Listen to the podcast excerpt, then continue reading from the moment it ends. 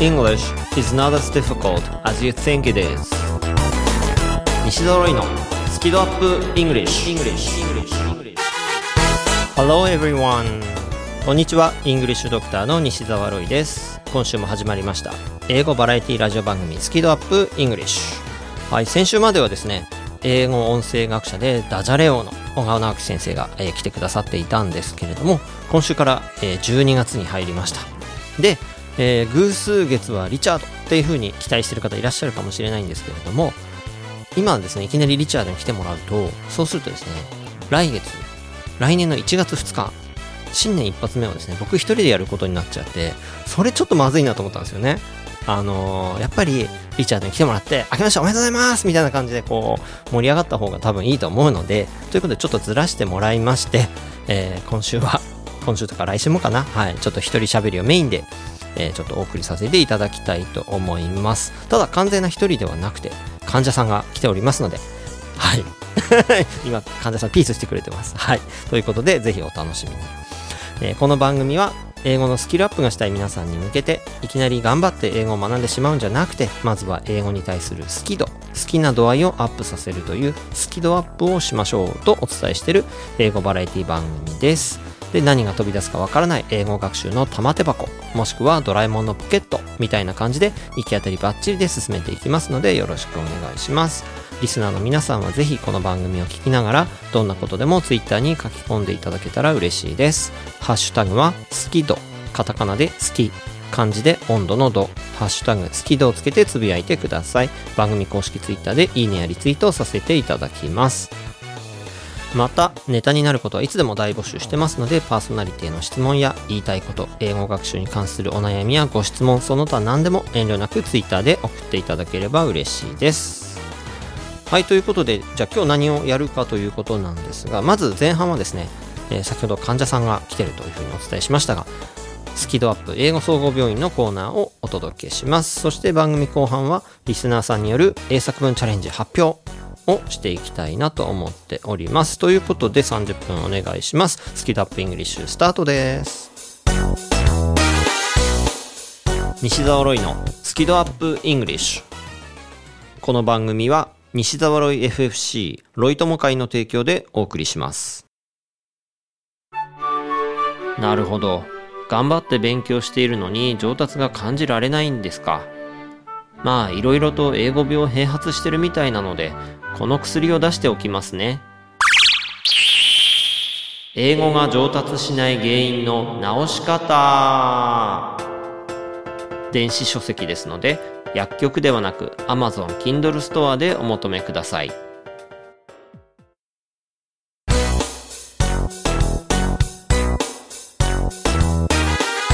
西澤ロイのスキドアップイングリッシュ。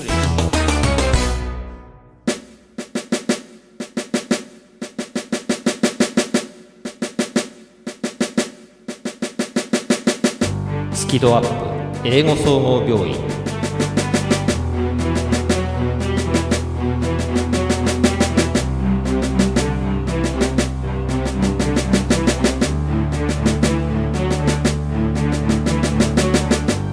このコーナーではリスナーの皆さんからの英語学習に関する様々なご質問お悩みなどにお答えしていくそういうコーナーです。で私ロイがイングリッシュドクターとして総合的な立場でお答えしていきたいと思います。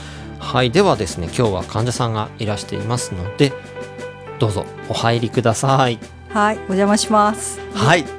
よろしくお願いします、はい、よろしくお願いします。えっ、とお名前は？はい、ゆりえです。ゆりえさん。はい、はい、えー今日はどうされましたか？はい、っていうのは英語で疑問文が作れないっていうか、あの作るスピードが遅くなってしまうというか、ほう。あの例えば話し手に対してあの疑問が湧いた時に、え、なんて作ったらいいんだろう、なんて問いかけたらいいんだろう？ってなると、こう少し考える時間が空いてしまって間が空いてしまうというか。ほうほうほうほうであの考えているとだんだん焦ってしまって、うん。あのどんどんあの分からなくなってしまってパニックになってしまうんですね。んなるほど、はい、例えばですけどじゃあなんかこう外国人の方が来て例えば何て聞きたかったりしますか、例えばあの日本の食べ物で一番何が美味しいのとかほうほうほうその簡単に大阪行ったことあるとか東京行ったことあるは出るんですけど、その大阪で何をしたのとか、うん。なんかもっとこう深く聞きたいのに出てこない。出てこない。はい、とかでその人に対して何の興味は湧かなくなってしまうというんですか。なんかだんだん質問するのが怖くなってしまうあのなんかこれ以上私がこうき聞いたら失礼になってしまうのかなと思うとどんどん言えなくなってしまううーん。これはどうしたらいいのかなというか一種のコミュニケーション能力コミュ障なのかなと思ったこともあります。うん。どうなんですかね。うん。まず最初に例えば「どこから来たの ?Where are you from?」とか、そういう質問は別に問題ないですか、そうなんです。もうあの問題なくて、うん。でどこかでそれを聞いたことで安心しちゃってるんです、それでなんかあのうん安心してしまってああそうなんだ。でじゃあそこから先は何も聞くことがなくなってしまったりすると黙ってしまったり。であのなんていうんですかあの定型的なきっと会話だったらできると思うんですけど、うん。それ以上自分がその人に対してなんか興味を持つことができなくなってしまうと疑問文が作れなくなってしまうというか。でそうするとなんか相手に対して失礼だなとかあ思ってしまうのでえ考えなきゃと思って焦ってパニックになってしまうでうん結果何も出てこないっていうことがあるんですね。なるほどなるほど。でこれってなんか私の中でなんか自分であの会話をするというかあ私の中では致命的だと思ってるんですね。はい、これをどうしたらあのこうスラスラと疑問文ができてそのうまく会話をこうキャッチボールできるのかなと思う考えたことあります。それがいつもではなかったりその時々だったりうまくいったりその流れでうまくいったりするのであの全般的に疑問文を疑問を投げかけることがしたいんです。どうしたらいいかなと。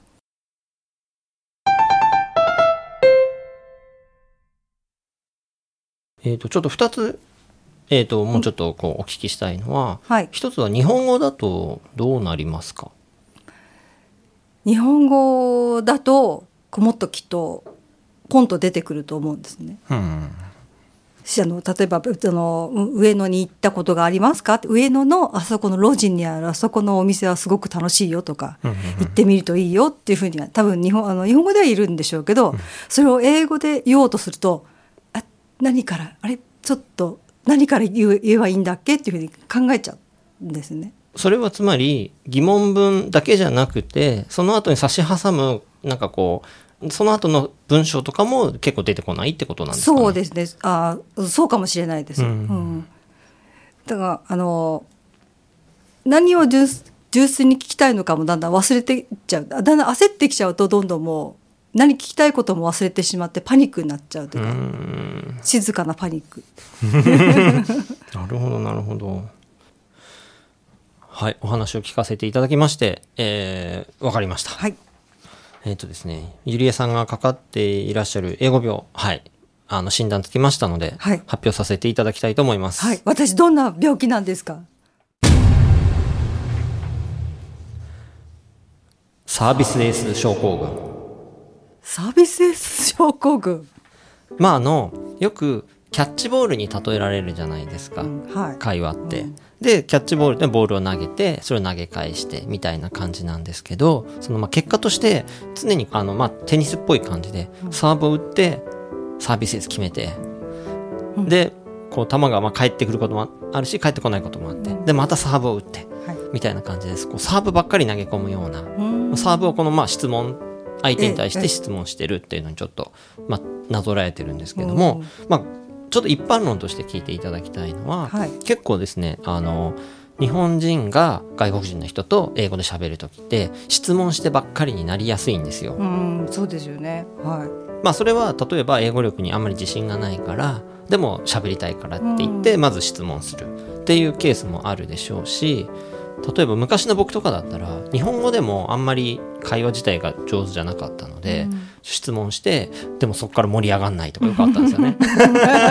滑っちゃう感じですかね。こうわざわざ聞いてるんだけどうん。なんか帰ってきたのに何も反応できなくてとか。あまあ、そういう時は僕はなんかこう共通点探すといいよ。そしたら盛り上がるよみたいなことを教わって、はい。でちょっと僕はコミュニケーションうまく前よりもできるようになったとか昔あったんですけど、まあでそういうこう質問だらけになりやすいっていうのがあって、うん。でゆりえさんの場合にはその後に続く言葉がうまく出てこない。うん、そうですそうです。ことでそのだからサーブばっかり打って、うん。でそのうち私こんな質問ばっかりで大丈夫なのかなみたいな。そこでなんか申し訳なくなってきたりするのかなと思ったんですけどうん。いかがですか？そうですね。あの私ばっかりこう投げかけちゃってむ悪いっていうかむ逆に向こうの話を聞けてない自分がいるみたいな。うん。っていうとなんか会話にならないじゃないですか。私ばっかり言ってると。で向こうも聞いてくれるんですけれどもそれに対して私も満足に答えられなかったりするとなんか余計申し訳ないなっていうなんですか、あの申し訳なくなっちゃうんです相手に対して。うん。なるほどなるほど。だからやっぱりそのじゃあとっさにこう自分の言いたいことを英語で言えるっていうとこの力がちょっとうん。もうちょっと必要なのかもしれないですよね。うんということでじゃあお薬をはい。出したいと思います。はい。単語カード。単語カードあのリスナーさんの方の中にはまたかと思ってる方もいらっしゃるかもしれないんですけど。私も思いましたまたかって。いや本当おすすめなんですよ単語カードって。単語カード。はい、なのでその単語カードの例えば表にその自分の言いたいこと書いて、裏にそれを英語にしたのを書いといて、それで言うとかその丸ごとの文だと長すぎたりしたら、そのもうちょっと短いところで例えばそのフレーズだったりでもいいんですけどその自分の言いたいフレーズをそれでパッと出るようにするとか、ちょっとですねそういう素振りというか、はい。そそういう感じのトレーニングを単語カードでやっていただくといいんじゃないかなと思いますね。単語カードですね。やっぱり地道な訓練が必要っていうことですよね。そうですね。だからゆりえさんの場合にはその会話実際やっていらっしゃいますのでやっぱりこう表現としてはいろいろ頭の中にあるはずなんですよ ただそれが出てこないっていうのはそのちょっと瞬発力瞬発力。が足りてない感じがしますのでそれを、はい、単語カードを使って瞬発力を鍛えていただくと、はい。はい、もっとパッとこう返せて会話が盛り上がるんじゃないかなと思います。ね。はい。わかりました。私には単語カードが必要だったんですね。作ります。えーではゆりえさんあのしばらくですね、はい単語カードを使って、えーはいトレーニングしていただいて、まあ、ちょっと様子を見て、はいでまたあのどうなったか教えてください。はいわかりました、はい今日はありがとうございましたはいありがとうございましたどうぞお大事に。はいありがとうございます。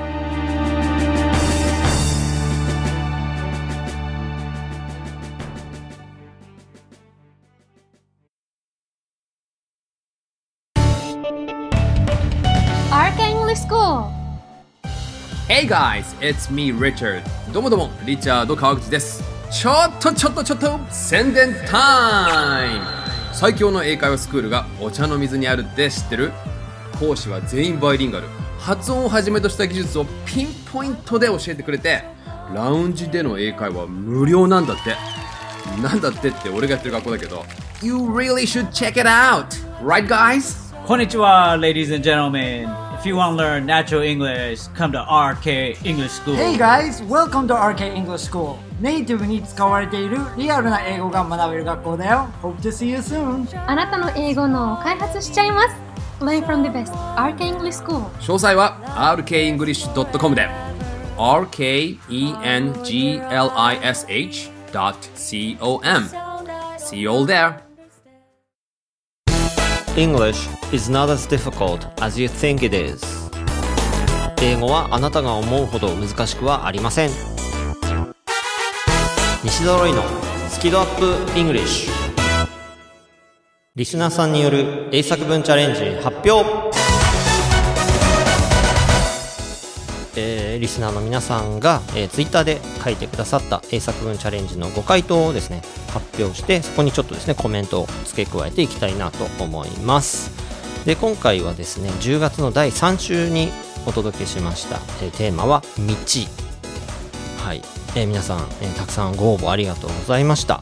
えまず発表したいのはマサ N さんのご回答です。I know it's easy and safe to walk a wide road, but I like to pave a path through roadless fields. Even if it will be tough, I believe it's worth trying. I know it's easy and safe. その方が簡単で安全なのは分かってますと。To walk on a wide road. こう広い道の上を歩く。その方が安全で簡単なのは分かってますと。But, しかし、 I like to pave a path. 私はこう道をですね、こう作りたいと、切り開きたいと。through roadless fields. 道なき道みたいな、そういうところに、道を作りたいんだと。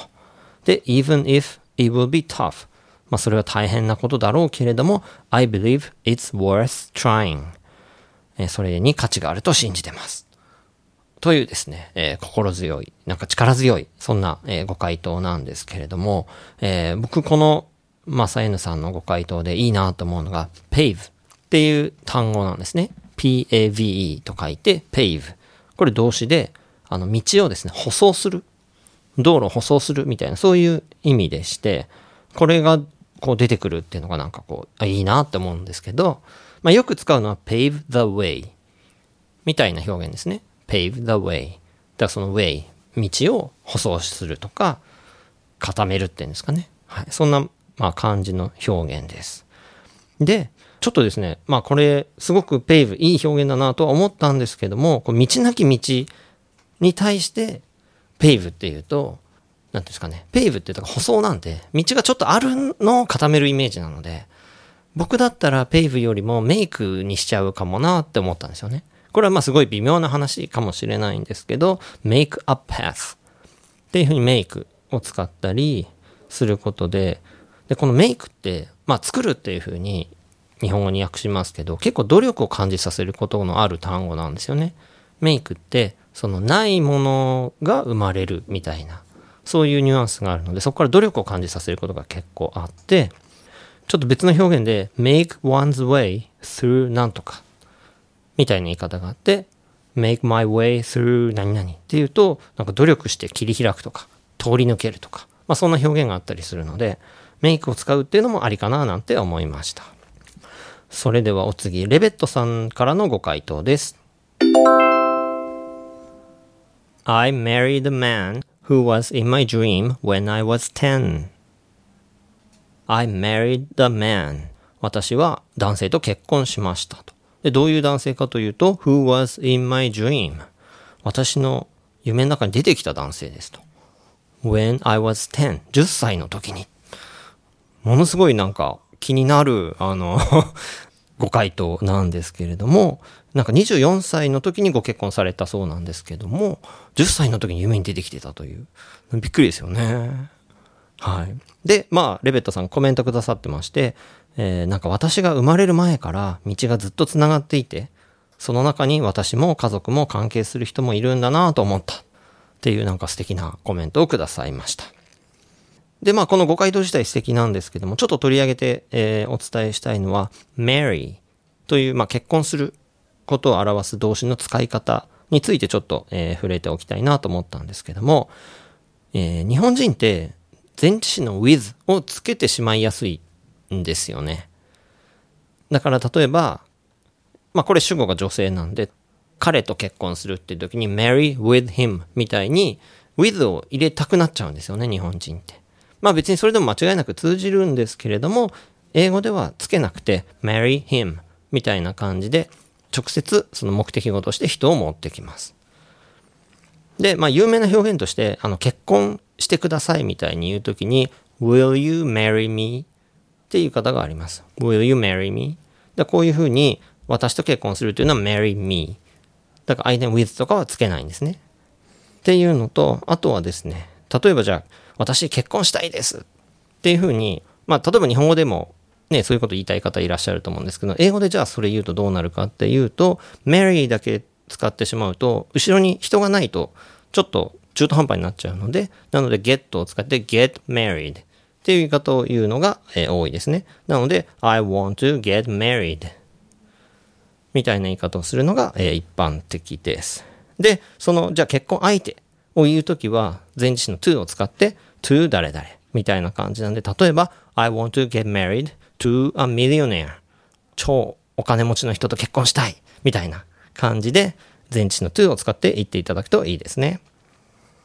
では、えー次に、都市アット中野区民さんからのご回答です。The road of life that I have walked since I was born was really mountain and valley. このご回答なんですけども、まず、The road of life。人生の道。なんかこう深そうなご回答始まりましたよ。はい。で、どんな道かというと、That I have walked。私が歩いてきた。で、Since I was born。こう生まれて以降私が歩いてきたこの人生の道というのは was really mountain and valley. 本当に山と谷だったと。まあだから人生山あり谷ありっていうことをおっしゃりたいということですね。もうそれがよく伝わってくる。はいそんな英文ですね。でここにちょびっとですねこうスパイスを加えるならばこの B 動詞これ was って使ってらっしゃるんですけども B 動詞ってイコールだですよね、意味が。で、その the road 主語が the road なんです。道。イコール mountain and valley その山と谷。っていうのはちょびっとですね、論理的にどうかなっていうところがあって、英語的には多分 have を使って、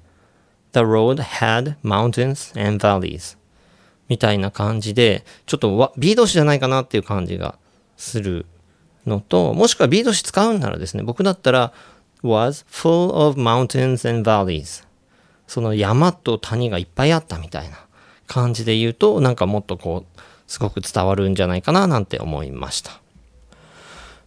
はい、ということで、えー皆さん英作文チャレンジありがとうございました。で、ツイッターにですね、今も皆さん書き込んでくださってるとは思うんですけれども、あの、ぜひちょっとお伝えしたいのは、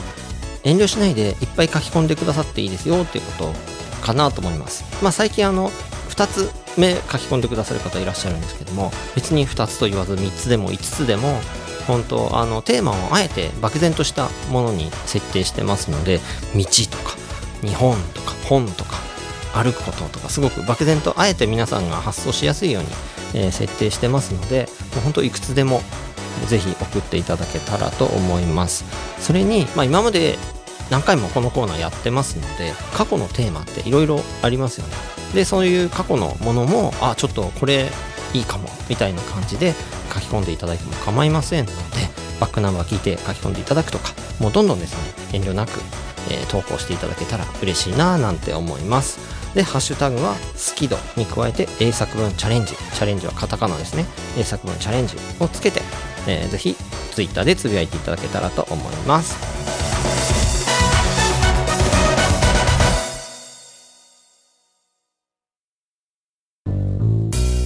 英語が話せないのは知っている単語を使いこなせていないだけ。だから1日15分の動画レッスンでエゴイヤ病直訳スピーキング病英語コミュ障が治ります。苦手意識が強い人でも2ヶ月以内に英語ができる人に返信それが頑張らない英会話レッスンです。5時間分の無料レッスン動画をプレゼント中。詳しくは西澤ロイの公式ホームページをご覧ください。あなたはもう英語が話せるんです。話せるんです。話せるんです。話せるんです。西澤ロイのスキドアップイングリッシュこの番組は西澤ロイ FFC ロイ友会の提供でお送りしました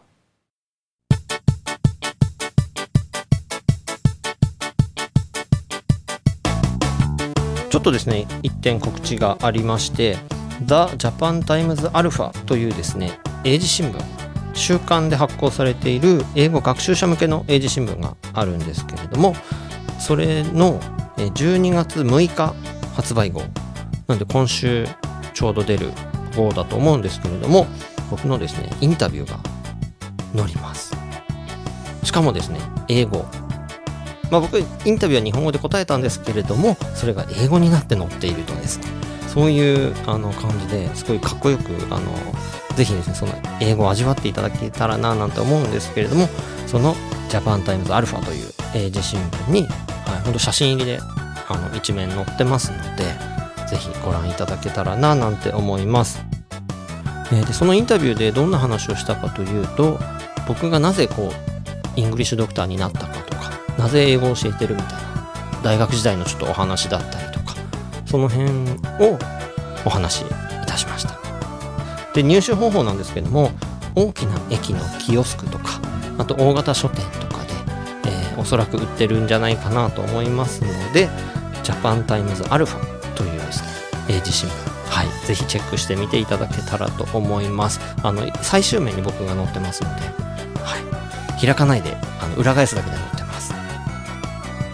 はいでこの番組「スキドアップイングリッシュ」では番組公式 Twitter がありますのでフォローとぜひこの番組のことを拡散シェアよろしくお願いします。またスキドアップ英語総合病院へのご来院もお待ちしています。番組公式 Twitter アカウントをフォローしていただくと数日以内にフォローバックさせていただきます。DM ダイレクトメッセージで英語学習に関するお悩みやご質問を送っていただければ番組内で可能な範囲内で取り上げさせていただきます。でバックナンバーは楽曲を除いた形で番組公式ブログやポッドキャストアプリヒマラヤ非公式情報サイトスキペディアなどでも全て聞くことができますのでどうぞお楽しみくださいということでお届けしましたのはイングリッシュドクター西澤ロイでした Thanks a lot for listening and be sure to tune in next week. Bye bye!